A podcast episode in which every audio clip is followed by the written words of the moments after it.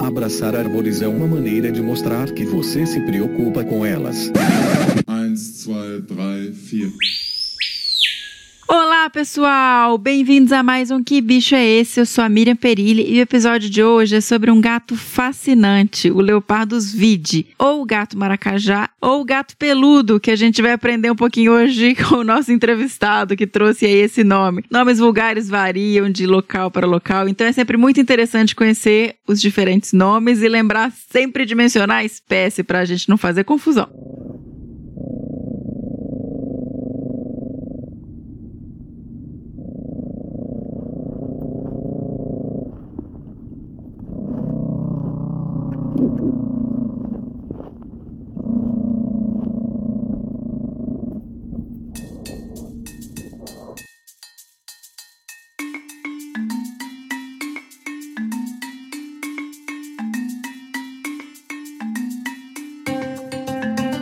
Então, para falar sobre esse bicho, eu conversei com o grande doutor Tadeu Gomes de Oliveira. O Tadeu é um dos maiores especialistas, se não o maior, em gatos neotropicais. E eu lembro bem quando eu comecei a trabalhar com gatos, né? Eu comecei minha pesquisa lá antes do mestrado e no mestrado com onça. Os meus guias de campo e os meus livros sobre gatos, todos eram e são do Tadeu, né? O Neotropical Cats, Ecology and Conservation, Guia de Campo dos Felinos do Brasil, Guia de Identificação de felinos brasileiros. Tudo com a mão do Tadeu, que é realmente um cara que rodou e conheceu peles e, e tem uma experiência gigante nesses gatos, tá? Em identificação e também em ecologia. E se você quiser saber mais sobre o Tadeu, tem episódio sobre ele, volta lá no Desabraçando Árvores e procura que tem um episódio só sobre a vida é, desse pesquisador incrível. E antes de partir para nossa conversa, eu queria lembrar vocês que nossa lojinha está online, cheia de produtos legais. Tem camiseta, seja sua própria onça, tem canecas esmaltadas, pets bordados e kits super completos de primeiros socorros. Então, quer conhecer um pouquinho mais sobre os produtos? Entra lá na lojinha em www.loja.desabrace.com.br. E nós recebemos e-mails também aí no nosso desafio para identificar a vocalização do Leopardos Vídeo que a gente tocou no último episódio. Vamos ver se alguém acertou. Mas antes eu queria agradecer enormemente pela vocalização do Leopardos Vídeo que foi cedida pelo pesquisador Felipe Peters do Instituto Pro Carnívoros. Obrigada, Felipe. Foi muito legal a gente poder compartilhar essa vocalização, né, para as pessoas, uma vocalização que não é fácil de achar, não é tão comum. Então, muito obrigada por cedê-la tão gentilmente gentilmente. Bom, primeiro e-mail é do Tiago Almeida. Tiago, vamos lá, Tiago. Vamos, vamos ver se foi agora. Oi, Mirinha, tudo bem? Moça, você quase mata a gente de saudades. Faz isso mais não. Ai, gente, que lindo. Meu coração até dispara. Olha, falar que um episódio do Que Bicho é Esse foi excelente e maravilhoso é chover no molhado. Que delícia foi ouvir a Alexine falando sobre queixada. Quanta informação. Notei que eu não sabia só sobre a vocalização do bicho, como um monte de outras coisas. E que lição ela deixou ali no final sobre compartilhar informações e criar parcerias. Foi demais. O bicho tocado no final do episódio me deixou com uma super pulga atrás da orelha. E fiquei achando que é um canídeo. Parece um rosnado. Acho que é o Telocinos microtes, cachorro do mato de orelhas curtas esse bicho raríssimo, habitante da Amazônia. Como não encontrei vocalização dele na internet, vai ser uma bicuda por eliminação. Dois cheiros, um meu e outro do Arthur. PS, Arthur falou que prefere ouvir o podcast de adulto, porque ele não é mais criancinha. Posso com uma criança precoce dessas? que fofura, meu Deus. Bom, primeiro toca a vinheta, né? Errou. Que infelizmente, Thiago, não foi dessa vez ainda. Mas bora lá. Vamos ver se no próximo a gente põe um bicho mais fácil, tá?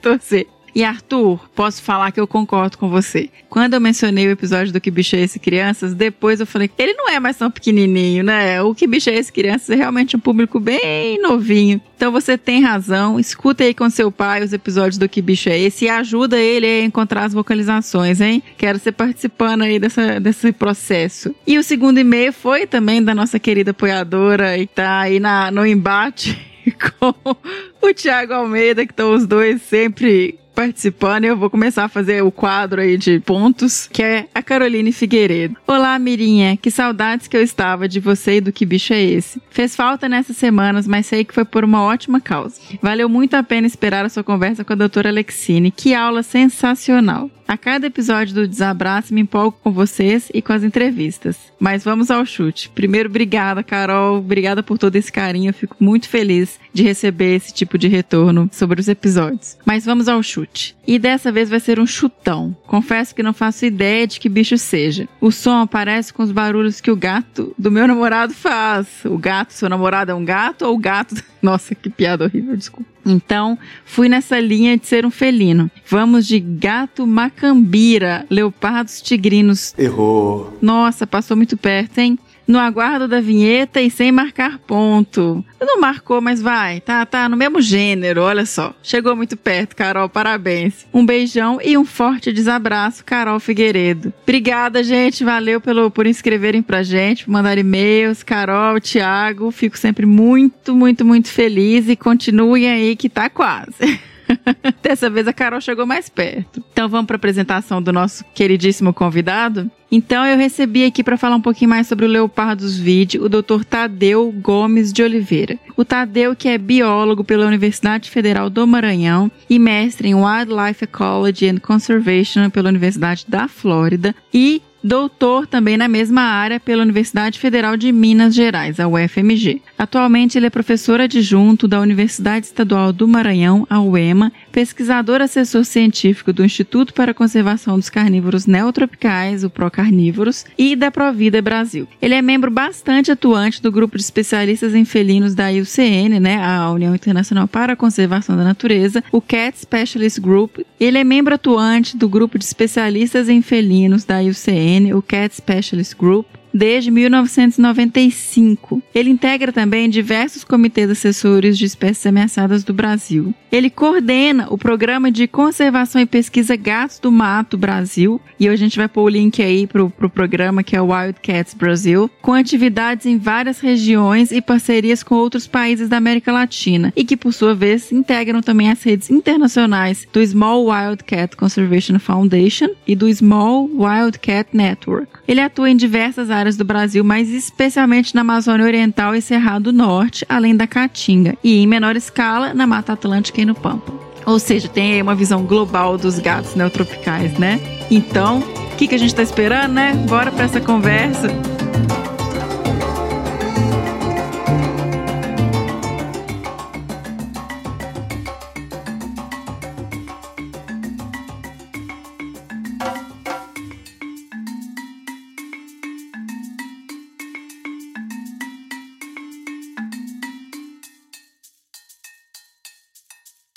Olá, Tadeu! Que alegria enorme receber você aqui no Que Bicho é Esse, o grande mestre dos gatos, finalmente aqui com a gente. Muito obrigada por aceitar gravar conosco e falar um pouquinho mais sobre o gato maracajá. É um prazer para mim estar aqui, é, especialmente para falar de gato, né? Sempre é um prazer enorme para mim estar falando desses bichos. Paixão de vida, vamos assim dizer, né?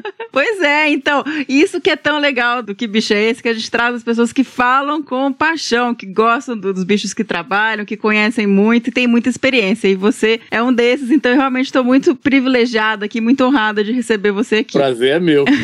então bora lá falar um pouquinho sobre o gato maracajá. Aí a gente sempre abre com a pergunta clássica do que bicho é esse? Quem é o gato maracajá? Assim, quais são as principais características dele, Tadeu? Olha, ele é, de certa forma, como eu falo, em um certo aspecto, ele é uma miniatura da jaguatirica, do leopardo pardalis. Porque outra coisa, o nome gato maracajá ele é muito usado aí para na parte centro-sul do país. Mas ah. para cá, o Leopardus vide, ele chama gato peludo, ah, maracajá é? peludo. Olha. O gato maracajá ou gato maracajá verdadeiro ou maracajá sul é a jaguatirica. Oh, que legal.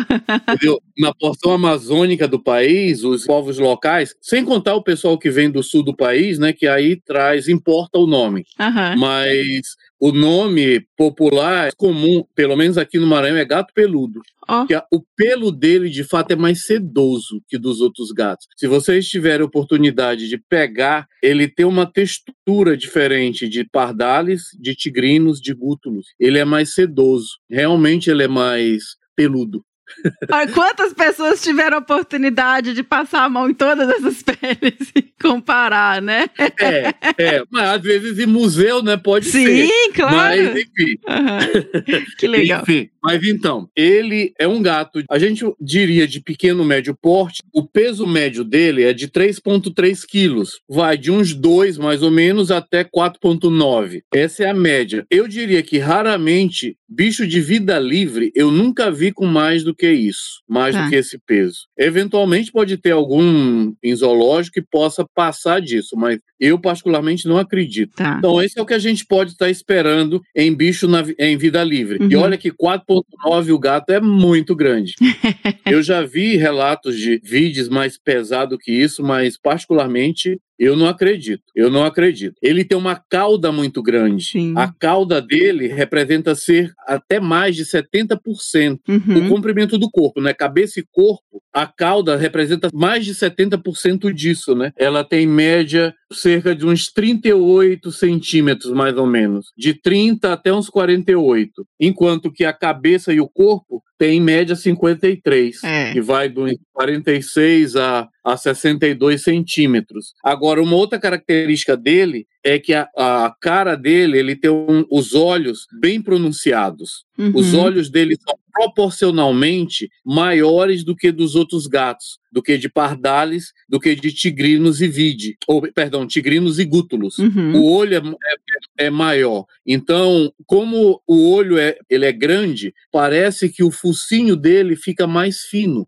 Dá uma aparência, né? Como se o Uhum. focinho fosse mais Sim. então, porque a maçã dos- do, rosto, ela fica bem protuberante. Então, isso é uma característica bem marcante dele. Esse olho protuberante com essa cauda bem longa. Outra coisa, as- o padrão de manchas dele é um pouco distinto dos outros, apesar de ter uma grande variação, né? Claro. Mas, em média, é, ele tende a ter umas as rosetas né, maiores Uhum. é, mais arredondadas e bem mais espaçadas. É, gútulos e tigrinos têm rosetas mais compactas. E pardales, elas vão juntando uma com a outra, que formam aquelas espécies de banda é, longitudinal, né? Tem alguns vídeos que fazem essa banda longitudinal também. Aí como é que vai separar de pardales nesse caso? É que a de pardales é mais próxima uma da outra e a de vide é mais espaçada Uhum. entendeu? No sul do país, muitos animais, a roseta, ela fica quase como uma mancha preta. Ela, a- o centro dela é, escu- é bem escuro. Uhum. Então, isso é mais entrado nos vídeos do sul do país. Mas aqui e ali ele aparece em outras áreas. Então, a gente vê que alguns lugares chega a apresentar algumas particularidades. Essa questão de formar essa banda longitudinal, mais ou menos como o pardales, ela aparece mais comumente na Amazônia. Olha. Não que ela seja Uhum. exclusiva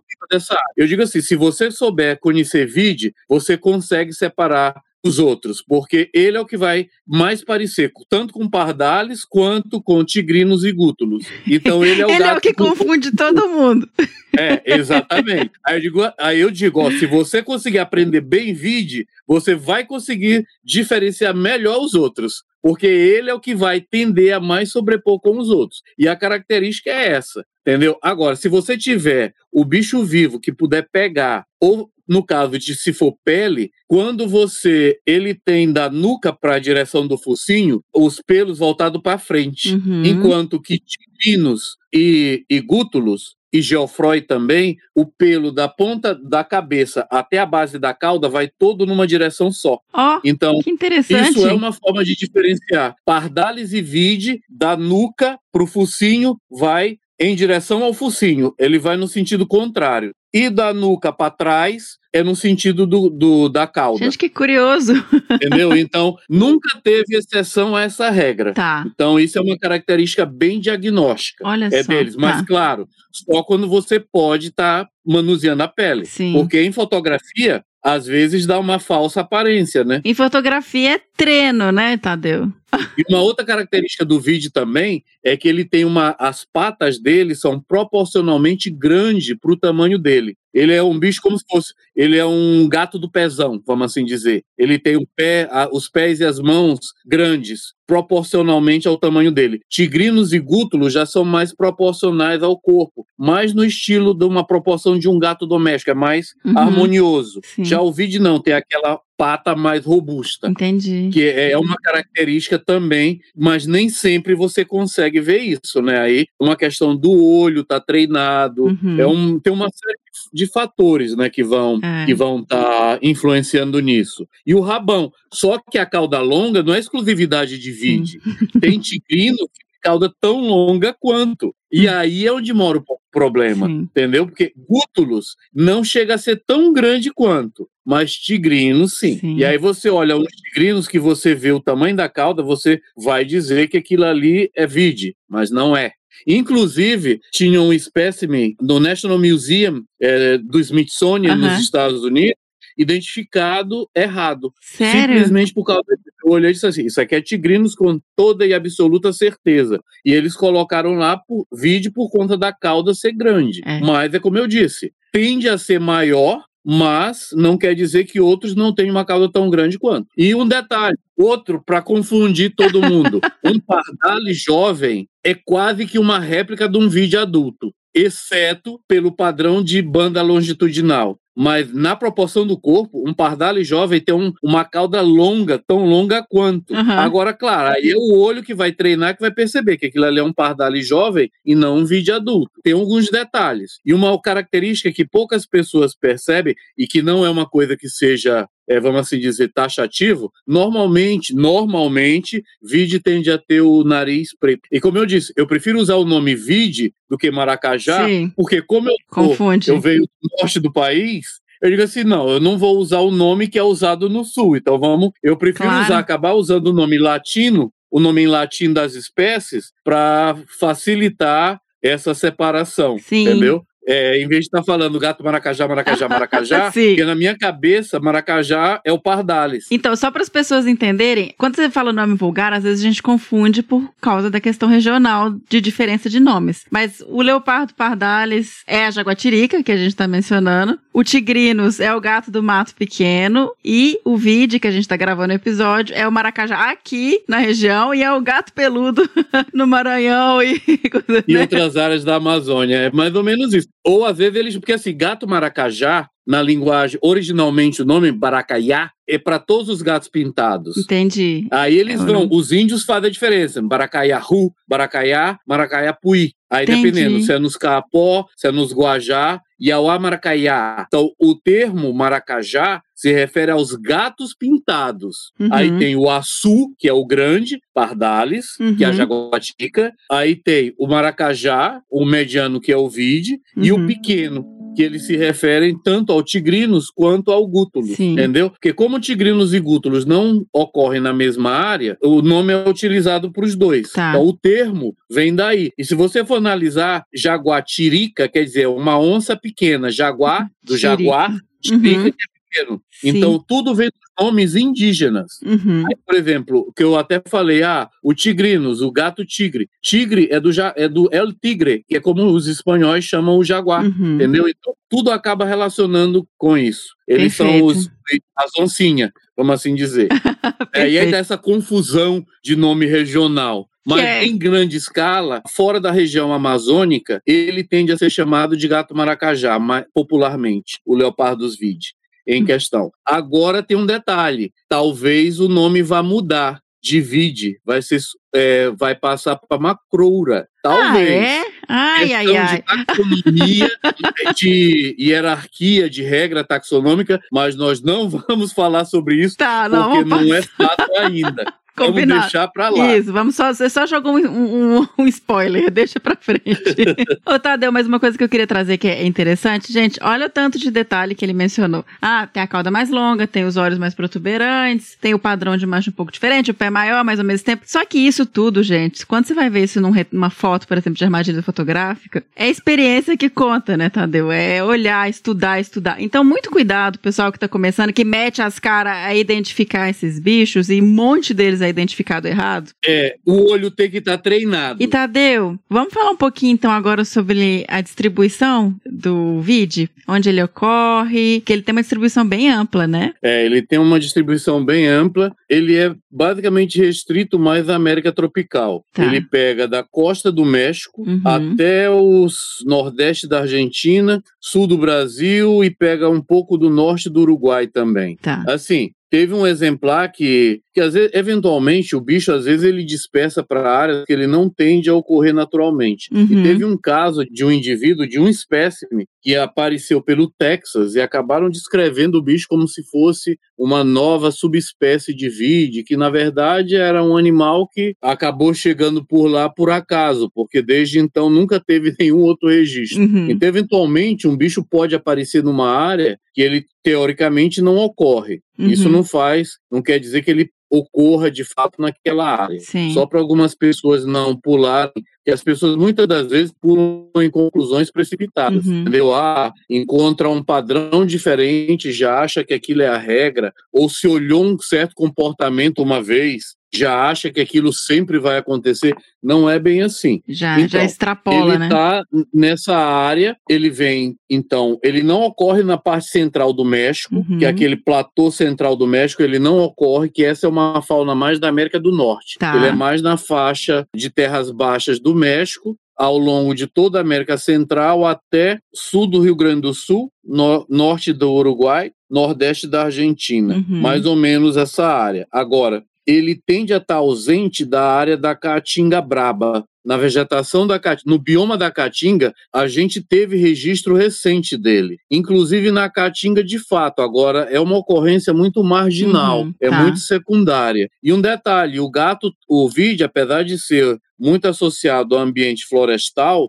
ele está no Pampa, Olha. que é o bioma aberto. Só que ele está nas matas de galeria do Pampa, não no Pampa aberto, entendeu? Então, no Pampa, ele inclusive tende a ter densidades altas, por incrível que pareça. Eu até disse uma vez, eu digo, este seria o último lugar que eu iria imaginar fazer um estudo de vide. E tá aqui o gato em números bem bons. E aí, ó, num ambiente que eu jamais acharia que ele iria estar tá presente. Inclusive que originalmente, né, essa área estava fora da distribuição geográfica conhecida do bicho. Oh. Mas assim, em linhas gerais, essa é a área de ocorrência de fato da espécie. No Uruguai, ele é assim, é, eventualmente aparece, mas não é aquela presença muito constante é mais secundário, já está no limite da distribuição dele. Mas aqui no Brasil, ele é mais comum, eu diria, na, vamos dizer, nas áreas de floresta, uhum. que seria Mata Atlântica, é, Amazônia. No Cerrado, ele tende a estar mais associado às matas de galeria do Cerrado, tá. do que ao Cerrado mesmo. Uhum. Entendeu? Então, isso é o que a gente sabe dos ambientes onde ele ocorre. Ele ocorre em áreas degradadas, ele não tem essa sensibilidade. Uhum. Ah, se a área foi é, mexida por madeireira ou isso ou aquilo, ele vai estar presente. Desde que ele não seja perseguido, ele vai, tá, ele vai tender a consegue se manter numa área é, assim. Não que ele tenha uma preferência, mas ele consegue se manter desde que ele não seja caçado, perseguido por seres humanos ou por animais domésticos, né? Uhum. Eventualmente. Perfeito. Ou sofra por doença de animal doméstico também. Uhum. É interessante que você trouxe essa questão dele estar mais associado a áreas é, florestais, florestadas. É, como é que funciona também a questão dessa adaptação que ele tem para ter uma vida um pouco mais escansorial, que a gente fala, né? De escalar bem, ter essa, essa padrão, que tem gente que fala até que o bicho parece que só vive dentro, em cima nas copas das árvores, né? Mas ele tem essa, essa habilidade de transitar entre ambiente arbóreo e, e solo. É, ele tem umas características anatômicas que favorecem ele nesse sentido. Bom, o primeiro, a cauda longa, tá. já é um indicativo disso, mas o gato morisco, que ele é mais terrestre, e mas que também escala bem árvore, tem uma cauda tão grande quanto o vide. Uhum. É absurdamente grande também. Sim. E o gato morisco é muito terrestre, então isso não é por si só uma garantia. Mas o vide, a pata traseira dele, ele é capaz de fazer uma supinação de Isso 180 é graus. É. E ele consegue pegar uma árvore abraçando com as patas. Traseiras. Uhum. E ele consegue, dessa forma, descer a árvore de cabeça para baixo. Fantástico, gente. é o único gato que tem na América que faz isso. Fora o vide, tem a pantera nebulosa que faz e o gato marmorado da Ásia. Esses animais da Ásia e o vide são duas espécies de pantera nebulosa, né? O gato marmorado e o vide, ou seja, quatro espécies de felinos que têm essa habilidade Perfeito. de fazer essa supinação e que desce da árvore de cabeça para baixo. Ele, inclusive, eu digo assim, o vide é o gato macaco. Uhum. Ele consegue se pendurar e andar de cabeça para baixo na árvore. Ele consegue fazer isso. Só que ele tem uma série de habilidades arbóreas. Só que isso daí não quer dizer que ele se Uau. desloque nas árvores. Uhum. Ele tende a se deslocar e caçar no chão. Tá. Ele caça no chão, sobe para comer na árvore, como o leopardo faz. Que é uma forma também de ocupar uma é uma estratégia para fugir também dos outros, né? Isso. E, e assim, por que, que eu falo que ele caça no chão? Porque quando você faz análise da dieta de vide, a maioria dos animais que compõem a dieta não são bichos de árvore, são bichos do chão. Tá, e como é, eu digo, ele não vai descer que nem o Tom Cruise em Missão Impossível, naquele cabo e cair em cima da presa da árvore. Isso não vai rolar desse jeito. Agora, ah, eventualmente ele pode caçar em árvore? Também pode. Tá. Mas tem registro de morisco também perseguindo macaco Calitric jacos em, em, em árvore, uhum. entendeu? Então não é uma exclusividade. Ele tem facilidades que permitem com que ele explore melhor que os outros gatos esse extrato arbóreo, uhum. mas ele ainda não é um gato, eu diria, escansorial por si. No projeto lá do, no Rio Grande do Sul, a BBC desenvolveu uma câmera é, que acoplou no pescoço. Tá. Então, a gente tem imagens de como que o bicho faz. E ele realmente ele anda nos galinhos estreitos. É Olha, é impressionante que legal. Que legal. como ele realmente tem uma habilidade arbórea incrível. Agora, o que, que a gente vê? Quando você vai que ele se sente ameaçado, quando a gente soltou, o que, que ele fez? Ele subiu em árvore, passou por uma outra árvore, desceu para o chão e saiu correndo no chão. Entendi. Entendeu? Então aí você começa a observar. Então, ele quando vai se deslocar mesmo, é no chão. Ele vai, ele assusta, ele sobe na árvore, mas depois ele desce e foge pelo chão. Uhum. Ele não vai correndo por cima da árvore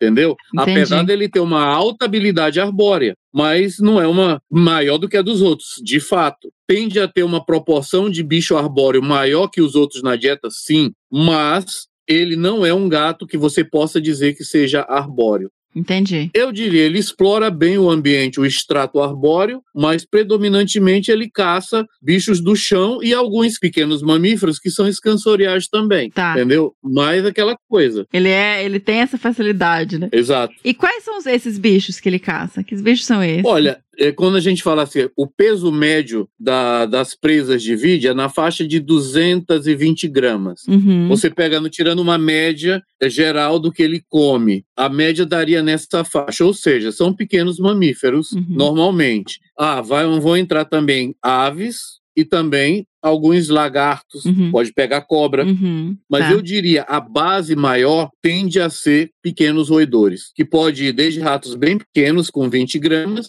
até é, ratos mais encorpados de 300, 400, 500 gramas, como Proecmis, por exemplo, que já tem um peso mais robusto. Mas a média, eu diria, ficaria nesses ratos eu diria até, vamos assim dizer, próximo do rato comum que a gente tem, o tá. ratos ratos. Eu diria aquilo ali para dar uma ideia é uma presa média básica dele. Uhum. Agora, claro, ele pode pegar uma cutia, ele eventualmente pega animais de mais de um quilo, mas não é a base da dieta. A base da dieta seriam pequenos mamíferos, Perfeito. normalmente roedores, mas marsupiais também, entendeu? Entendi. Tanto animais do chão quanto animais que também usam o extrato arbóreo. Uhum. Agora, uma característica interessante: ele realmente é muito associado ao ambiente arbóreo, arbóreo mas nessas áreas alteradas, áreas agrícolas, ele não entra dentro do campo agrícola. Ele ah. pode usar a borda do campo, desde que associado ao ambiente natural, Entendi. com mata associada. Porque a gente tem, eh, já teve gatos com colar de GPS e não tem registro dele fora da mata. Pode estar só na borda. Por quê? Porque tem muito rato no campo agrícola, mas ele não entra na área agrícola em si, entendeu? Ele não entra, assim como não tem registro nem de tigrinos, nem de gútulos fazendo a mesma coisa, nem de morisco. O único gato que tem registro de explorar de fato o campo agrícola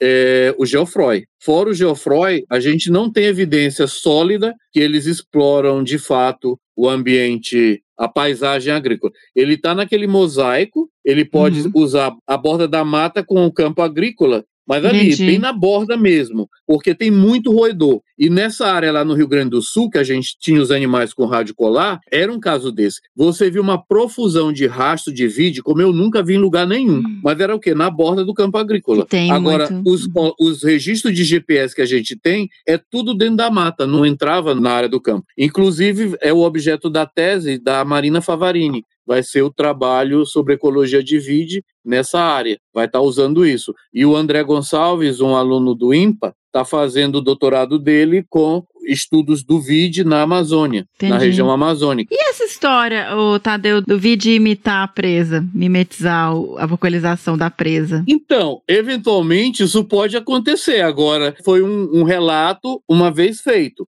Eu não posso afirmar que isso seja uma constante, porque eu particularmente nunca vi. Eventualmente isso acontece, mas eu diria, talvez não seja ao que a gente sabe hoje, a gente não pode, eu não generalizaria ainda Tá. para dizer assim que é uma coisa que é frequente, Uhum. mas que eventualmente aconteça, sim. Pode ser que seja uma é, habilidade de alguns indivíduos mais do que outros, Uhum. e não talvez algo muito generalizado, que nem o caso das orcas que caçam leão marinho é, pegando na beira do já no ambiente seco. Ela se joga para fora, pega, mas é uma característica que só ocorre na área da Península Valdez. Entendi. Entendeu? Elas Uhum. aprendem aquilo ali. Então, teve um caso, é, eu até conversei com a pessoa que fez o, o relato. É bem interessante, de fato aconteceu. Agora, que frequência isso acontece, a gente tem muito pouca informação. Porque estudar esses bichos é difícil. É meio que um trabalho de detetive que você tem que fazer. Sabe, pegar aquilo ali e montar o quebra-cabeça. Então, é a familiaridade que você vai começar a entender como é que o bicho funciona Sim. entendeu? Então ver como é que ele anda, como é que ele faz, como é que ele se comporta. Então, por exemplo, de tanto ver, eu às vezes quando olho registro de câmera, que é filmagem, até pelo jeito de andar, você diz, isso é isso é vídeo, porque o olho bate, eles têm algumas particularidades, mas isso você só aprende olhando. Uhum. E aí não tem como você tentar é, falar para alguém e a pessoa entender o que você está tentando falar. Sim. Aí é só a experiência mesmo, a não ser que você esteja mostrando o vídeo, ó. Tá vendo isso aqui, ó? E esse é o jeito dele andar. Mas assim, são sutilezas. São pequenas sutilezas que nem sempre você vai conseguir ver. E como já falou antes, né? Muito é, ele confunde fácil com os outros gatos. Todos os gatos se confundem muito fácil. Até mesmo pardalis, que é maior, bem maior que os outros, muitas das vezes em foto confunde, tanto com tigrinos, com gútulos, quanto com vídeo. Entendeu? Porque muitas das vezes a foto ela te dá uma falsa ideia de tamanho. Tanto que o bicho pode ser muito grande quanto muito pequeno. Ou o ângulo da foto, às vezes, muda. Se você está pegando a foto vindo de trás, o animal vai aparecer que tem uma cauda gigantesca. Já se ele está com a cauda um pouco pro, ela não está bem na lateral, mas se ela está indo em direção mais para o fundo, vai parecer que ela é mais curta. E aí você vai dizer, não é vídeo porque a cauda é curta, não. E não você não pode fazer isso. É, é uma série de coisas que você tem que botar em perspectiva para poder saber o que que é. Entendeu? Uhum. A não ser que, por exemplo, ah, e, eh, nas fezes, às vezes tem particularidades que separa as fezes dessa espécie com aquela, mas só a experiência de campo da pessoa que vai dizer agora, ah, uma outra pessoa pode pegar aquilo ali e fazer? Não, muito difícil. Entendeu? Então, são habilidades que alguns E desenvolvem. tempo, e tempo, e tempo de olhar, né? É, isso. É a experiência, é a vivência, é a vivência com a espécie em vários, em vários aspectos, entendeu? Para você conseguir é, separar. Umas características interessantes de vídeo também, bem única, é que as fêmeas só têm um par de tetas. Elas não têm dois pares. Só tem dois registros que eu tenho conhecimento no mundo que nasceram gêmeos. Sempre nasce um filhote só. Olha. A média basicamente é 1.0 alguma coisa. Isso por, do que a gente tem de registro. Então, a média basicamente é um filhote por nascimento. Como eu disse, dois registros únicos de, do, de gêmeos nascendo. Os outros gatos, gútulos e tigrinos, normalmente também é só um. Mas tem uma frequência maior de nascer mais Tá. do que vide. Vide é basicamente quase sempre um só. E até o filhote tem uma habilidade arbórea gigantesca que isso me surpreendeu. Que legal. Ele então, ele realmente, como eu digo, ele é o gato macaco, mas ele ainda não é arbóreo. Ele está em direção a uma arborealidade, mas ele ainda não é uma espécie arbórea. Ele não é uma espécie arbórea. Então, ah, quer dizer o quê? Que você não tem registro de vídeo porque ele usa o extrato arbóreo? Não. Por que, que tem áreas na Amazônia é, que foi colocado é, câmeras no dorsal, na copa das árvores, em área onde tinha vários registros da espécie no chão e não saiu um único registro em árvore. Então isso daí desmistifica também isso. Não, ele de fato, se, é, ah, diz assim, não, que ele não sai porque a área que tem pardales não sai porque ele está usando o extrato arbóreo, eu duvido, por Entendi. conta desses outros indícios de outras áreas. É que realmente a população de pardales, quando é acima de um certo número,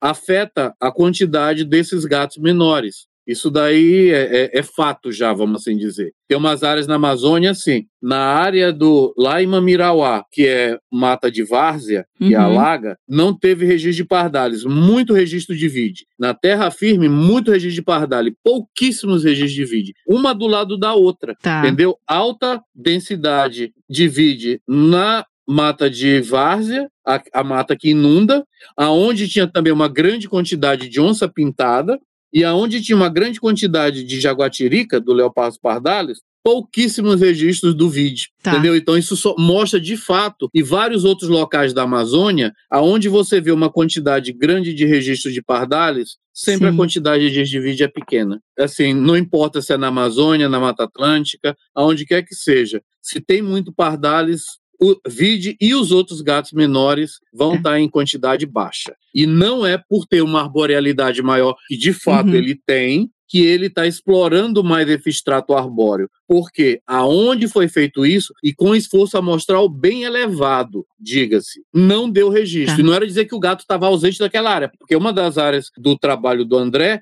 era essa, que tinha os registros dele de chão, mas não de árvore. Não é que não estava detectando, realmente tem menos quantidade dos bichos, a densidade é mais baixa. ele usa a árvore, mas ele não usa dessa forma que ele está, vamos assim dizer, se deslocando toda a vida e caçando só nas árvores. Não, isso não. Ele caça, tende a caçar no chão. Eventualmente ele pega bicho arbóreo, mas a proporção disso na dieta não é alta, entendeu? Tá. Então você deduz que ele esteja usando mais o extrato terrestre do que o extrato arbóreo, entendeu? Já que o que ele está caçando mais é bicho que está mais associado ao chão do que a árvore. E aí daí você é como eu digo, é o jogo de detetive. É. Agora, o vídeo da BBC mostrou que ele de fato tem uma habilidade incrível para se deslocar em árvore, mas é aquela coisa, ele não vai estar querendo andar daqui para não sei onde só no dossel, porque vai ficar bem mais lento. Uhum. Entendeu? Então, enfim, são coisas ainda tem muito. A gente, na verdade, ainda tem, Tem muito para saber, né? o que aprender desse, desses gatos como um todo, especialmente do vide,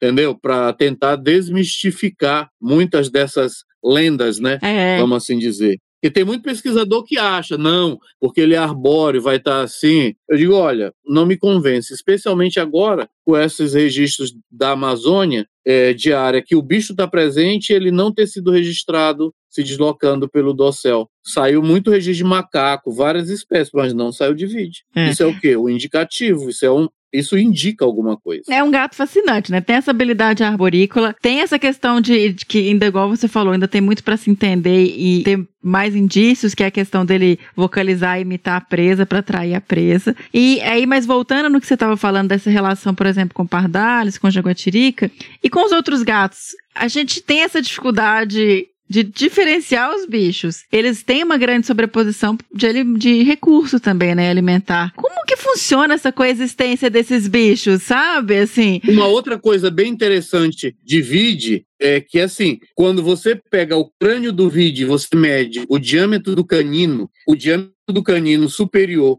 e quando você pega o pré-molar, aquele dente carniceiro, né, que Uhum. faz o corte, quando você analisa o quarto pré-molar superior e o diâmetro do canino, divide e de Iaguarundi, do gato morisco, os valores são idênticos. Hum. Idênticos. A média, 5,10. A do outro, 5,11. Desvio padrão, 0,11, 0,10. Ou seja, literalmente idênticos. Aí o que, que acontece? Um é diurno, Mas isso quer dizer o quê? Que eles potencialmente poderiam estar usando o mesmo tamanho de presa. Uhum. Mas, só que morisco é mais diurno, Uhum. vide é mais noturno. Morisco é mais é, é mais terrestre e vide tem uma habilidade arbórea maior. E tem também uma diferença de peso, né? Vide, o morisco chega em média perto dos 5 quilos. O vide, na, em média, vai estar perto de 3. Apesar, mas a despeito disso, do ponto de vista da morfologia alimentar, eles são basicamente idênticos. Razão pela qual eles têm muito mais formas de se segregar. Morisco prefere área mais aberta e vide prefere área mais florestada. Outra diferença entre eles, entendeu? Com gútulos e tigrinos, basicamente você esperaria uma maior segregação entre eles. Uhum. E você esperaria que aonde tivesse mais o vide, ou, ou um desses outros gatos, que ele estivesse afetando um, afetando a quantidade do número do outro. Não, não afeta. Só quem afeta é o número, a quantidade de pardales que afeta os gatos pequenos. Entre eles, eles não estão se evitando, porque eles têm o mesmo tamanho. Então, se eu não sou muito maior que você, eu não vou querer estar brigando com você, porque eu também posso apanhar. Mas se eu sou um pardalis que eu tenho o dobro do teu tamanho, eu vou descer a ripa porque tu vai sofrer na minha mão. E aí o pardalis é vantajoso para o pardalis eliminar o potencial competidor. Só que entre morisco, vide, tigrinos e gútulos, eles não vão conseguir um matar o outro. Entendi. Porque eles têm uma chance de se agredirem, sim, mas dizer que um vai conseguir matar o outro, não. Então, é melhor que eles não mexam um com o outro. Então, não tem essa agressão como tem entre pardales e esses menores. Entendi. É outra coisa interessante. Isso entra no que você- vocês nomearam de efeito Pardalis, né, Tadeu? Sim, sim. E assim, quando a gente compara a ocorrência é, dos registros de, dos gatos pequenos entre si, você não vê eles evitando a, a área. Tipo, a câmera onde sai registro de gútulos, sai Uhum. registro de vide. Agora, onde sai muito registro de pardales, você não tem muito registro de vide. Tá. Entendeu? Parece que ele evita. Isso daí não importa se é vide, se é gútulo, se é iaguarundi ou se é tigrinos. Todos eles tendem a evitar o pardales. Mas eles não se evitam entre si. Entendi. Entendeu? Entendi, entendi. A competição fica mais entre o, a jaguatirica e os menores do que entre os menores, né? Isso. Você já tem coisa sobre isso publicada? Tem mais coisa pra sair, Tadeu? Porque isso é tão interessante. Tem, tem um mega trabalho sobre isso que está prontinho já para sair, onde eu estou apresentando tudo isso. E um detalhe, eu estou inclusive mostrando através de modelagem que a densidade de pardales afeta a densidade desses gatos menores. É o fator que mais influencia a densidade desses gatos menores é a densidade de pardales. Oba! Quando sair, então você volta aqui pra contar.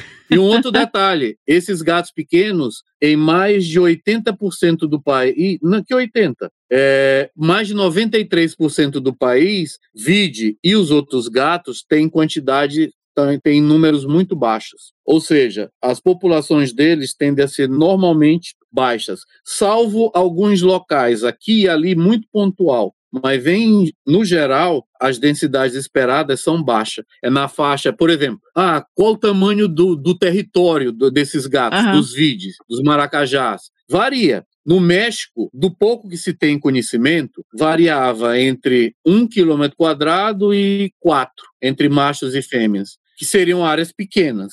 Mas era uma área onde, onde vide tinha em bastante quantidade, não tinha jaguatirica nessa área. Já em outras áreas, teve gato que do- de trabalho monitorado por mim, que uma fêmea ela estava usando uma área de mais de 20 quilômetros quadrados. Um gato de 2 quilos e uma besteira usando uma área de 20 quilômetros quadrados. Hum. Maior que 20, né, na verdade. Então, tem áreas que vai de 15 quilômetros quadrados. Eu diria, ela, o que a gente sabe até hoje está indo de 1 até mais de 20 quilômetros quadrados. Tá. Vai depender da disponibilidade de alimento do local. Se tem bastante alimento, a área que ele usa tende a ser mais restrita. Se o alimento é mais escasso, ele vai usar áreas maiores para poder é, obter esse alimento. Mas, via de regra, eu diria, em termos assim, de quantidade, mais de 90% do país, a densidade dele, os números deles tendem a ser baixos. Tem duas áreas, por exemplo, pouquíssimos locais e todos esses, é, onde tem bastante vide, por incrível que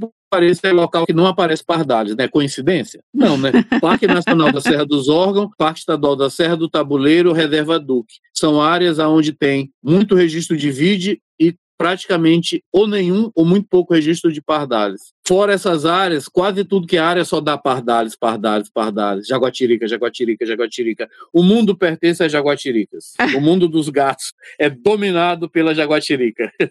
a bem da verdade é essa. Ela é a que, que manda na turma ali toda, né? É, é como eu digo, o pardales é o príncipe das Américas, porque ele comanda os gatos pequenos tudo, porque ele é maior que todos eles, ele pode matar todos eles, você quer o quê? Ser morto ou fugir? Você sai de perto, você evita. Basicamente é isso. Então eu vou até trazer uma outra questão aqui, que tá falando um pouco mais de ecologia, que é legal para quem estuda. Essa questão que a gente sempre menciona das relações ecológicas, né? Igual você tem lá naqueles estudos, e aí quem não conhece vai ler Robert Payne, que você tira a estrela do mar, e você tem toda aquela cascata. Nesse caso, a gente não tá tirando o predador dos outros gatos, mas é um competidor que é mais forte e que acaba suprimindo as populações dos outros, né? E é um competidor predador. Predador também. Só que ele é um predador não como item alimentar. Exato. É uma predação voltada com, uma, com um intuito competitivo. Competição por recurso. Uhum. De eliminar a concorrência. Da mesma forma como o leão elimina o guepardo. Entendi. O leão elimina o guepardo porque o guepardo pode ser um potencial competidor, não porque seja de fato,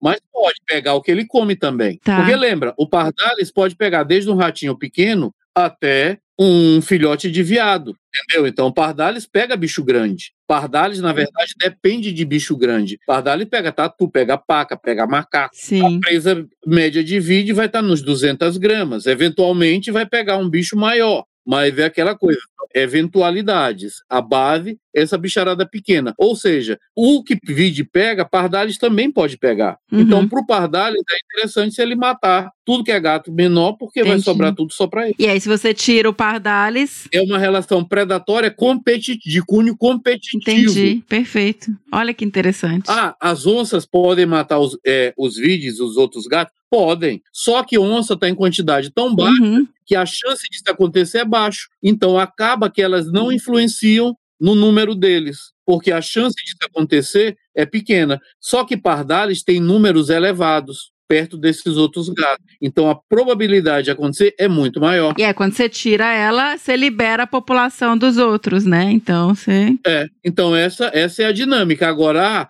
mas e o morisco, que teoricamente come a mesma presa do vídeo, porque o- a- as medidas morfológicas ligadas à alimentação são idênticas entre eles. Por incrível que pareça, não. Eles segregam no habitat, no tempo. Uhum, sim. Se um prefere área mais aberta e outro área mais fechada, isso já é uma forma de segregar, entendeu? Então, enfim, mas, mas eles podem ocorrer na mesma área? Sim, eles ocorrem na mesma área, mas sempre vai, é um ambiente mais assim, por exemplo, no Cerrado, o vídeo vai estar mais nas áreas de mata de galeria e o morisco vai estar mais no Cerrado, Uhum, O Cerrado faz sentido. Uhum. entendeu? É mais ou menos assim que vai, vai funcionar. Então, particularidades que a gente está começando a entender agora. Como é Sim. que vai cada um, aonde que, como é que é feita essa partição Uhum. eh, dos recursos. Então, e até o vídeo no Pampa, por exemplo. Não, ele não está no Pampa, no- na área campestre. Ele está na mata associada ao bioma do Pampa, que existe, nas beiras de rio. Então, ele é ligado ao Pampa, à mata de beira de rio do Pampa. Perfeito. Não ao Pampa.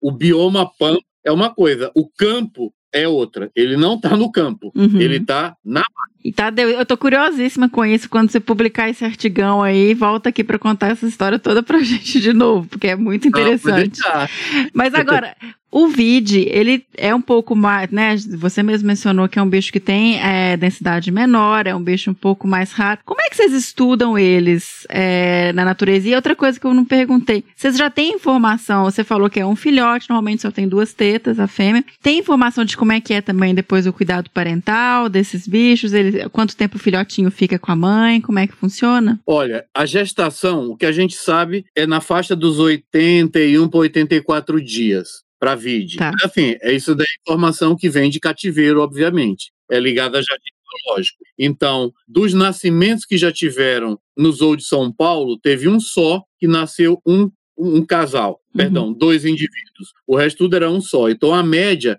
é 1,04, se eu não estou me enganado. Quer dizer, que a gente sabe. Então, basicamente, é um indivíduo que nasce por vez. Tá. Só que assim, ele nasce, vai ser criado, ele tem o desmame do leite, e aí ele ainda tem aquela parte. Ele, na verdade, vai viver com a mãe um período, eu diria, um pouco menor que um ano, Tá. mas seria na faixa de um ano. E nesse período, a fêmea não entra no cio. Uhum. Ela só vai entrar no cio depois que o filhote tiver por conta própria. Uhum. Entendeu? Então ele vai separar da mãe, eu diria, de uns 10 meses por aí, Uhum. para um ano. É nessa faixa, próximo a um ano. Uhum. Não, a gente não tem o valor, é, o número exato. Agora, uma coisa também interessante que observada em cativeiro, parece que o animal só atinge maturidade sexual com dois anos, o que é tardio. É. Então, esses gatos da América tropical, eles tendem a ter uma maturidade, atingir a maturidade sexual mais tardiamente. Uhum, entendi. Então, O gato, é, em vez de começar a reproduzir com um ano, não. É, ape- é, em média, o que a gente observa é que ele aparentemente começa a reproduzir com dois anos. E se você for ver, ah, quanto tempo um gato desse vai viver na natureza? Eu diria não mais do que uns oito anos. Sério? É. Se você fizer a conta, oito anos menos dois, um filhote por vez, então quer dizer que no máximo, cada fêmea vai poder deixar no máximo seis filhotes, se todos sobreviverem. É muito baixo. Agora, claro,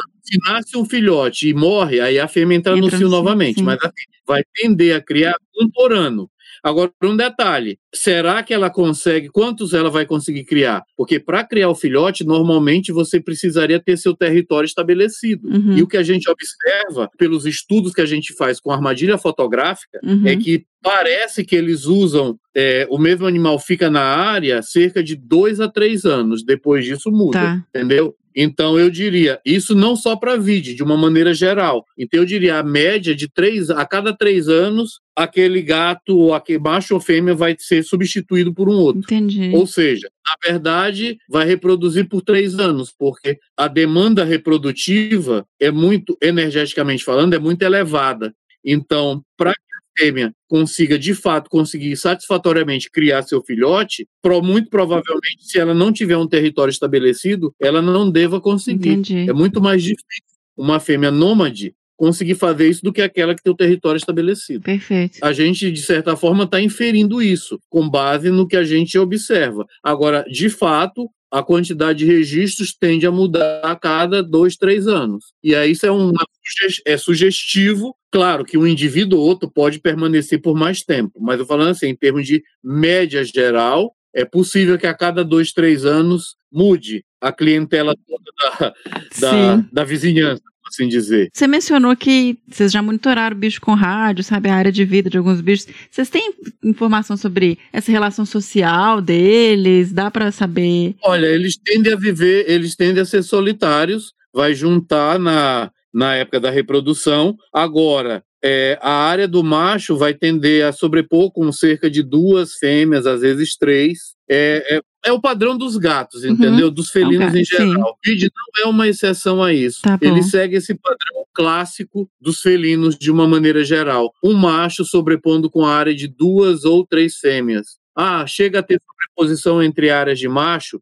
Sim, mas a área de uso mais intenso, elas tendem a ser exclusivas. A área tem uma sobreposição, mas nas áreas mais marginais, Uhum. não na área é, principal. Sim. Você sugeriu aí que tem uma baixa reprodução, o bicho está como quase ameaçado é, na lista de espécies ameaçadas da IUCN, né, da União Internacional para a Conservação da Natureza. Ele também foi vítima daquela caça pesada da época das peles, né, do... do... Isso, foi. Então, foi. assim, como é que tá o status desse bicho hoje, Tadeu? Pelo tamanho da Amazônia, Uhum. A Amazônia é segura, né? é, pela questão numérica, ele vai ter quantidade que é maior do que o mínimo exigido para enquadrar como vulnerável, porque as categorias de ameaça são vulnerável, em perigo e criticamente em perigo, que está relacionada à probabilidade de extinção. Quase ameaçado é o animal que está ali, está chegando ali, mas Sim. que ainda não está exatamente lá. No Brasil, é, pelo critério, pela análise que foi feita anteriormente, ele foi enquadrado como vulnerável. Uhum. Só que na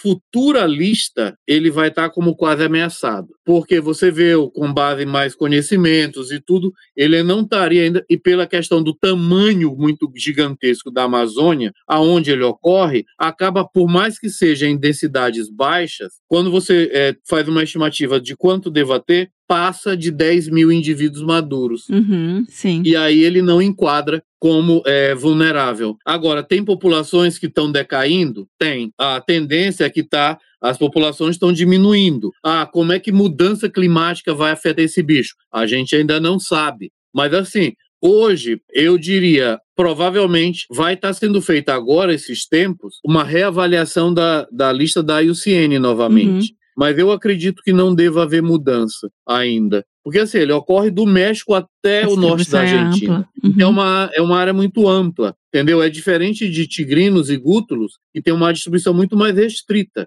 E por isso acabaram enquadrados como vulnerável. Uhum. Mas os outros, pela distribuição ser ampla demais, incluindo toda a Amazônia, acaba não é, enquadrando dessa forma, porque tem critérios. E aí você tem que mostrar que tiveram é, reduções populacionais acima de um determinado percentual, você tem que comprovar isso para poder mostrar que de fato o bicho está enquadrando aqui. Então, os critérios da IUCN estão cada vez mais rigorosos estão cada vez mais quantitativos. E a gente tem uma base boa. A gente tem, nesse trabalho que vai estar sendo publicado, dos gatos como um todo, tem cerca de nove estimativas de densidade para cada uma das espécies entendeu? Então a média é do que vai estar tá, é tudo muito parecido. Eles têm um comportamento muito similar, ocorrem quantidades equivalentes, então é tudo muito padrão, independente da espécie. Só morisco, que é tido como o mais comum, que na verdade é o mais raro deles. Por incrível que Olha pareça. Só. Por quê? Porque o morisco é mais fácil de ver de que dia. Você vê de dia. é um gato é. noturno de, é, e mais arbóreo. Então, a chance de você ver ele dentro da mata é muito menor do que você ver um gato que usa área mais aberta. Entendeu? É uma questão de probabilidade só. Isso não quer dizer que numericamente falando, porque quando você vai quantificar, tem mais vídeo do que morisco. Normal, a não ser que seja uma área aberta, né? Mas se não for, na Amazônia, é, morisco tende a ter densidades raras de um animal raro. Isso eu posso falar porque eu quantifiquei. E o vídeo não chega ao nível de raridade. É baixo, mas não raro. Já o morisco é raro na Amazônia. E uma coisa que a gente, quando a gente fala de conservação que é interessante trazer, você mencionou a questão dos gatos estarem muito associados, o vídeo, por exemplo, às áreas florestadas, né? Que ele, por mais que ele tenha uma plasticidade de estar numa área relativamente degradada, ele não sai para as áreas agrícolas. Ou seja, a importância, por exemplo, da Mata abertas, Atlântica, é. que, né, que está aí perdendo hábitat, que teve, é uma área que tem remanescentes menores, a importância desses fragmentos para manter essas populações, né? Agora, a gente não sabe até que tamanho de fragmento consegue Segurar. manter, uhum. porque eu acho que fragmento muito pequeno e muito isolado, não eles não têm como se manter, porque ele não vai passar de uma área é, para outra se, ela, se não tiver uma, um corredor ecológico para ele passar. Eu não posso te dizer qual a área que ele consegue ultrapassar nessas áreas mais abertas. Sim, é entre. Uhum. Ele passa, ele não passa, como é que é? A gente ainda não tem dados para falar isso. Eu tenho algumas expectativas, o que eu acho, mas por conta ainda é achismo. Então é melhor não falar, já que é achismo. Mas assim, esses fragmentos isolados e muito pequenos provavelmente não servem para o vídeo e nem para os outros gatos. Provavelmente. Entendeu? O que torna a situação, na verdade, mais delicada ainda, porque aí afeta fluxo gênico, é, viabilidade da população a longo prazo. Porque uma coisa é o bicho estar tá aqui hoje, outra coisa é ele ter uma população que consegue se manter nessa área. Exatamente. E aí, se não tiver conectividade, isso vai ser um problema, entendeu? E isso é, na verdade, um problema. Na Mata Atlântica, esses fragmentos muito isolados que tem aqui ali, provavelmente não vão servir para o bicho.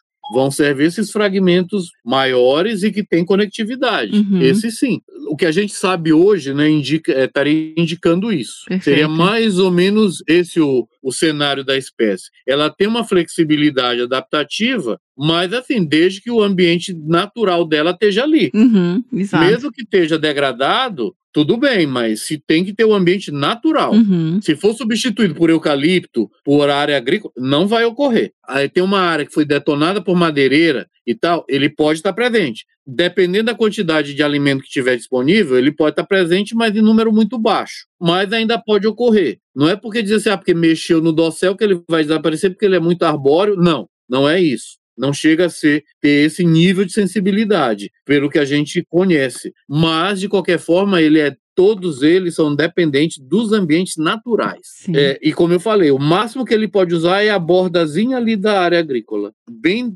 colado, mas eu estou falando literalmente colado no ambiente nativo, florestal no caso do vide, porque ele é muito associado realmente ao ambiente de floresta. No cerrado, eu só tenho registro dele nas áreas de mata. No, no Cerrado Centro Estrito, não. E olha que eu já venho armadilhando há muito tempo. E ele não é um gato que tem problema de conflito com predador? Dá, dá de predar, de predar galinha? Sim, sim, sim, dá. E também quando preda é morto, É, como os outros também são. Sim, ainda tem essa, ainda então sofre retaliação, pode pegar doença de animal doméstico, tá ali na beirada, tem todo esse. Agora, um problema que a gente não tinha percebido que pode representar, na verdade, a maior ameaça para o vide, para o maracajá, depois da perda e da fragmentação do habitat, é doença. É o que eu digo, a ameaça invisível, porque você não está vendo, mas o cachorro, usando a área natural, mesmo que ele não tenha contato direto com o gato, só o fato dele usar a mesma área que o Sim. gato usa, mesmo que seja em horário diferente, os animais podem acabar pegando essas doenças e acabar morrendo. Então, a gente tem é, registros de muito cachorro saindo nas áreas naturais em armadilha fotográfica. E às vezes você olha o estado de saúde do animal deplorável. Uhum. Na área lá que eu trabalho, a gente foi fazer, foi testar esses cachorros, 80% deram positivo para sinomose, Pois que é, é. altamente, é uma doença seríssima. Super contagiosa também, então. é. Pois é. E se a gente for contar outras doenças, 100% dos cachorros, e essa amostragem tem mais de 80 animais. Não foram 10 animais só, não. Mais de 80 animais numa área protegida, Olha só. todos eles com doença. 80% positivos para sinomose, que é gravíssimo e um índice altíssimo. Porque se fosse 20% já era alto. Uhum. 80 é surreal. É, é absurdo, é absurdo. É pois é, isso é fato. Numa unidade de Não conservação. adianta, né? O bicho não. Ele entra. Então é. o que eu digo, a ameaça invisível que está ali e cachorro está em toda a área. A- eu diria assim, a praga humana está em tudo que é lugar e onde a praga humana vai, vai levando o cachorro Sim. e aí vai acabando aqui e ali, entendeu? Ah, pegou um bicho, é, retaliação em mata, aquela coisa. Tem um trabalho grande. A gente está trabalhando é, com ação de mitigação para a conservação desses gatos pequenos e é um trabalho árduo. Vacinando o cachorro, arrumando galinheiro para evitar predação e conscientizando a população. Sim. Enfim, é um trabalho longo. Mas aquela coisa, né? A gente tem que fazer. Exatamente, é papel, faz parte, né, do, da missão. e Tadeu, nos últimos anos aumentaram, né, os números de estudos com os gatos pequenos, de pessoas trabalhando. Eu acho que eles começaram a ganhar um pouco mais de espaço aí. Você que já está há muito tempo estudando, tá? E desde o começo pioneiro com os gatos pequenos. Quais são os próximos passos no estudo de- de- do vídeo, assim? A gente tem plano de ação, né, para os gatos pequenos. Olha, tem muita coisa ainda que a gente precisa. E, pois é, assim, porque tem muito estudante que nos escuta, então, assim, o que que você vê aí pela frente? O que, que eles poderiam fazer? É, e o que que tá faltando ainda pra... Assim, a gente precisa de dados populacionais, ter informações de quantidade, é, de densidade. Outra, como que a, a tendência das populações, o monitoramento contínuo e constante na mesma área, para saber a tendência populacional ao longo prazo. Não é de um ano para outro. É ver como é que ela se comporta. Está declinando? Está Uhum. oscilando? Está aumentando? Enfim, é necessário que isso seja feito, que é importante para a conservação. Outro, entender esse padrão, como que é o deslocamento nessa matriz agrícola, que é um ambiente que é o que domina no sul e sudeste do Brasil. Fiquei curiosíssima com isso. Se eles atravessam. Como que, pois é. como que ele usa isso? Isso é algo que é extremamente, que é, eu diria, das coisas mais importantes que Perfeito. precisaria saber sobre esse bicho. Entendeu? Como que ele usa essa matriz agrícola? Eu digo essa matriz com influência agrícola. Não estou falando da matriz agrícola em si, porque naqueles é, mar de soja e tudo, não. Eu estou falando daquelas áreas naturais que têm esse mosaico com áreas agrícolas. Como que é? A gente precisa saber como é que ele está utilizando isso. É, as quantidades, para saber, porque particularmente eu acho que na maioria das unidades de conservação que a gente tem, a gente não vai estar protegendo populações robustas de vide, porque normalmente nessas áreas protegidas, o gato que tem maior quantidade é pardalis, Uhum. que é, vamos assim dizer, o inimigo natural dele. Então, isso quer dizer o quê? Que provavelmente as áreas privadas vão ser mais importantes para a conservação do vide do que as unidades de conservação em si. Porque muitas das vezes nas unidades de conservação a população é muito baixa por causa da presença do pardalis. E como o pardalis tende a ser eliminado pelas pessoas nessas outras áreas não protegidas, o vide tende a ter uma ocorrência maior nessas áreas por conta disso, da eliminação. Não porque ele seja, ele tem preferência por área mais degradada. Não, Sim. não é isso. Ele simplesmente está usando o que está disponível para ele. Porque nas áreas protegidas, salvo raras exceções, como o Parque Nacional da Serra dos Órgãos, é Pardalis que domina. Então, vai lá para a Serra dos Órgãos, você vai ter bastante registro de vide. Uhum. Mas se você for lá, por exemplo, Parque Estadual da Serra do Mar em São Paulo, só dá Pardalis. Na Amazônia, que você tem onça pintada, onça parda, como é que fica? Então, aí na Amazônia foi a surpresa também, porque agora a gente está analisando, inclusive a análise dessa parte populacional tá, vai estar sendo feita agora. A gente está com 15 áreas da Amazônia e o número dele é muito mais baixo do que eu imaginava, justamente porque a quantidade de pardales tende a ser elevada, Tá. entendeu? Tirando a reserva Duque, lá na área de Manaus, que não sei por que cargas d'água quase não aparece pardales, é onde dá mais registro de vide. Todas as outras áreas, é, é tipo assim, por exemplo, no Parque Estadual do Turvo, nós tivemos mais de 200 registros de jaguatirica para um de vide. Nossa. 200 para um. Ah, tem área da Amazônia que dá assim, ah, 400 registros de jaguatirica para 50 de maracajá. É 400 de jaguatirica, 20 maracajá. 30, 50 maracajá, 70. Tu tá entendendo? Sim, mas isso é uma coisa natural, então, assim, é um balanço que existe É, mesmo, né, dessa correlação entre os bichos, de coexistência. É o que está mostrando. E como eu estou falando, nós não estamos analisando uma área, nós estamos tendo uma, uma análise macroecológica. Não é uma análise pontual. E é isso que precisa, você entender o bicho como espécie, e não numa particularidade, e não generalizar com base em uma observação, como ele assobiando, imitando o macaco. De repente, isso pode de fato ser comum,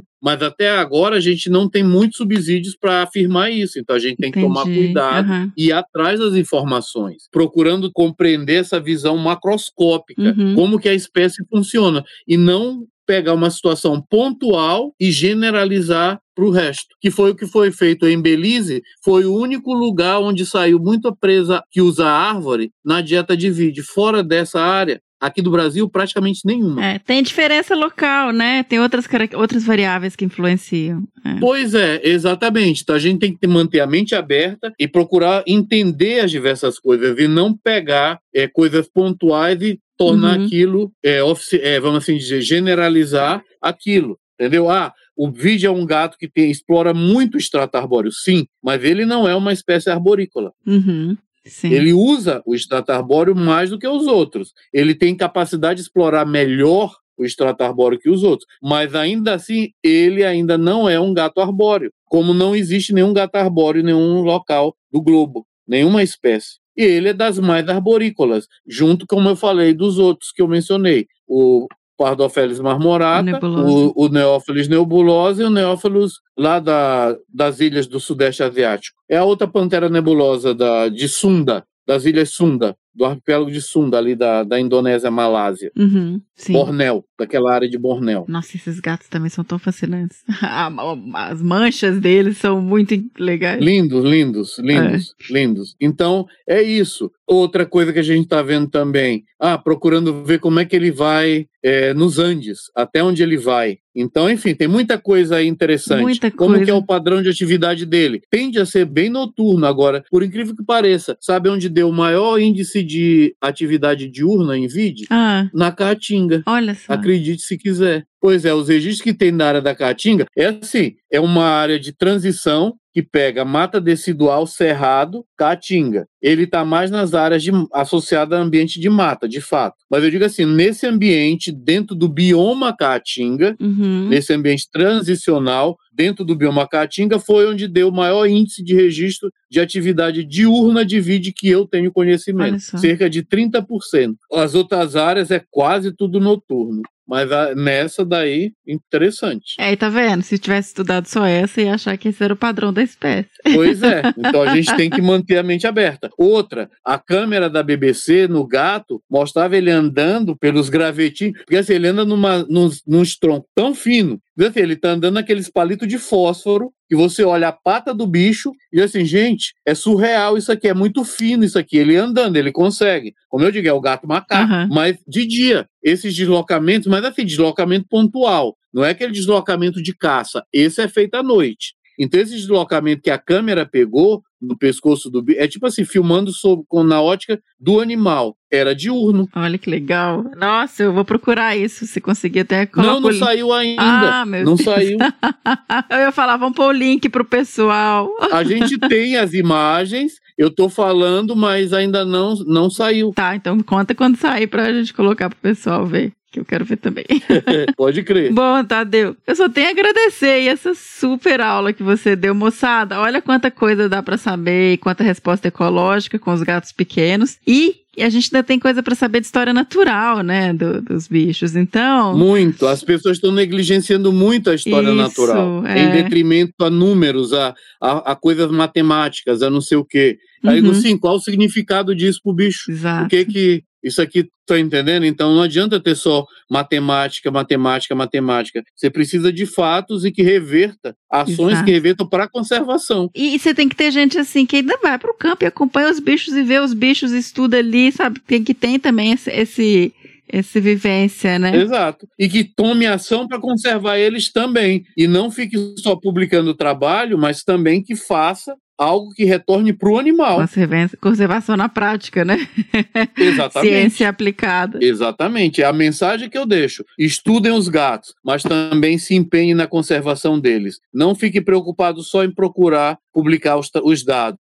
Também tome ações para conservação, ações práticas de conservação. Faça as duas coisas, porque se você só faz estudo e você não toma ação, na minha opinião, você está sendo negligente. Só estudar e publicar, você não ajuda o bicho. Você precisa ir para a prática. Isso é uma vivência que eu aprendi na prática agora, vamos assim dizer. E é Na muito marra. importante você tomar a ação de fato.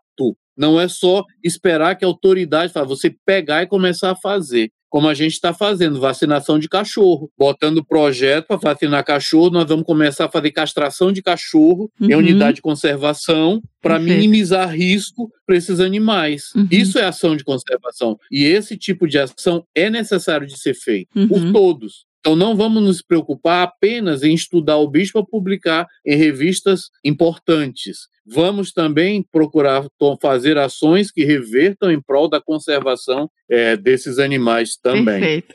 Ai, com essa mensagem a gente encerra. Obrigado demais, Tadeu. Foi um prazer enorme. O prazer foi todo meu. Tá falando desses bichos é sempre um prazer. Quando precisar, estamos às ordens. Pode deixar que você vai voltar aqui um bocado ainda. Tá bom.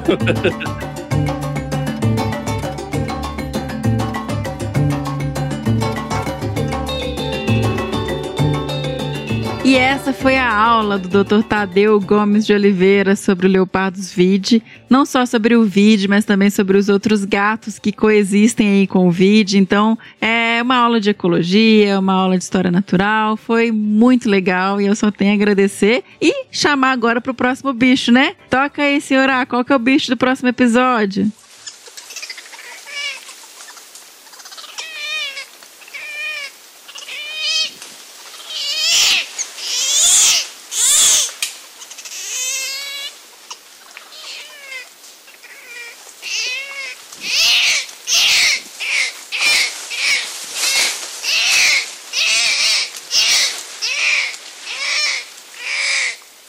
Lembrando então que se você souber ou desconfiar que bicho é esse que a gente acabou de tocar agora, manda sua resposta para bicho@desabrace.com.br. Nos sigam nas redes sociais, no Facebook em Desabraçando Árvores Podcast, no Instagram, arroba Desabrace, no Twitter também, arroba Desabrace. E caso você queira e possa nos apoiar para que a gente continue realizando esse projeto, né, o Desabraçando Árvores e o Que Bicho é Esse, vocês podem doar a partir de um real pelo Catarse em www.catarse.me barra desabrace ou pelo Apoia-se, tá? A plataforma nova que a gente está usando agora. A gente está migrando do Padrim para o Apoia-se, então vocês podem acessar em apoia.se barra desabrace, ok? Então a gente também está recebendo doações por lá. Em caso de doações pontuais, elas podem ser feitas pelo PicPay em arroba desabrace. E é isso, pessoal. Foi um prazer estar com vocês hoje e até o próximo. Que bicho é esse? Beijo!